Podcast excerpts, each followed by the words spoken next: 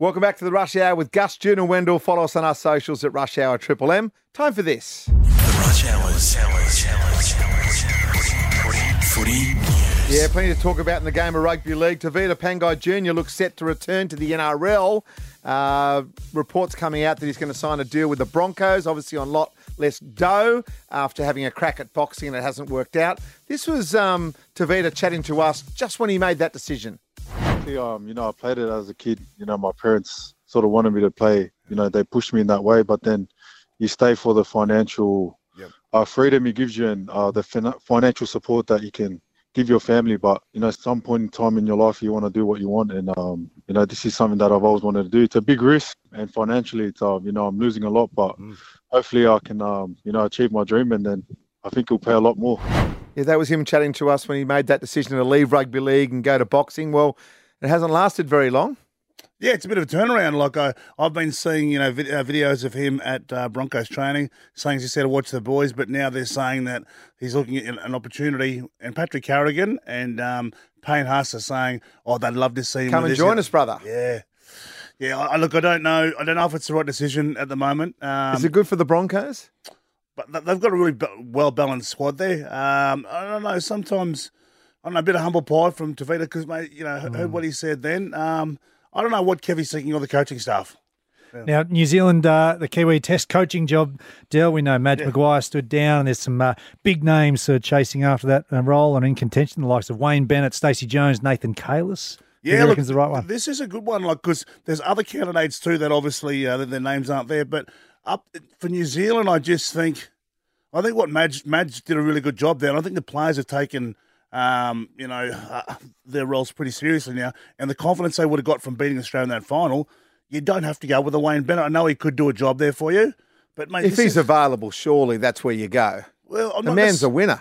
he is, but they've got a they've got a good squad there. They've got uh, you know they've got good, good coaching staff, all good people around that squad. They know what it takes now. Look, I- I'd like to see Nathan Cayless or Stacey Jones sort of. I know Wayne could do the job, but like it's time for like Nathan Cayless or someone to step up and, and do that job now.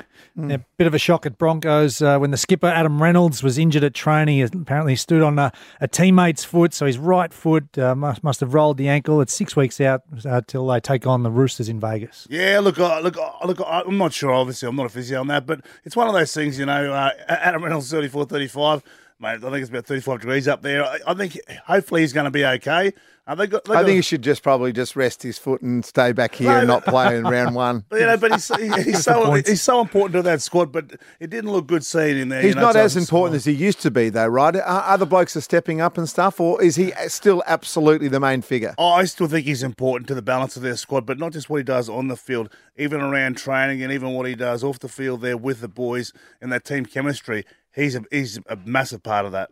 Now, Andrew Webster's reporting in the Sydney Morning Herald the four clubs playing in the NRL's historic season opening doubleheader in Vegas have demanded an urgent meeting with Peter V'landys over several unresolved issues, Dell, including clarity around the players' visas, their frustrated head office about the lack of information around the visas, the medical insurance, training venues in Vegas, and rising costs. Yeah, well, look, Peter V'landys, like we know he can get stuff done. So when they're trying to call on the big dog to say he'll come to the party and whatever needs to be sorted, because it's it's all systems go here. You know, in, in, you know, in the um, uh, NFL, you're talking about the Super Bowl coming up, and then Yeah. Vegas, and you know, you're Yeah. talking about this. It, stuff will get done. You know, he- He's not a gets done. details man. This is No, attention right, to detail, right, isn't you're it? right. He's not. He's not that. Yeah. Andrew Abdo is, and I Yeah. think they're yeah, like you say, the month or so away, they'll Yeah. get it all done. And Yeah. I suppose the clubs just want everything locked in because it's a huge thing, and it's for competition points. And of course, they've got to come back and play round two. Yeah. that's the other thing as well. It's great to be involved in this, but it's a huge thing, and um, the NFL is going to have to Yeah. write some checks. It could Yeah. unravel the season if you start poorly like that, though. Just- and- Absolutely and right. Injuries and things like that. Anyway, it's exciting times, and Well, well, you can't, can't wait. wait- Can't Oh. wait to be oh. there. Well, mate, you'll be over there. Obviously, I know. y- your best mate Hugh Jackman will be, but also there'll be one sailor over there. Tristan Sailor told me last week he's going, so at least there's one sailor going. exactly right. Hello, sailor. I'll be saying in Vegas to your younger son. The Rush Hour with Gus, Jude, and Wendell. Weekdays from 4 on Triple M.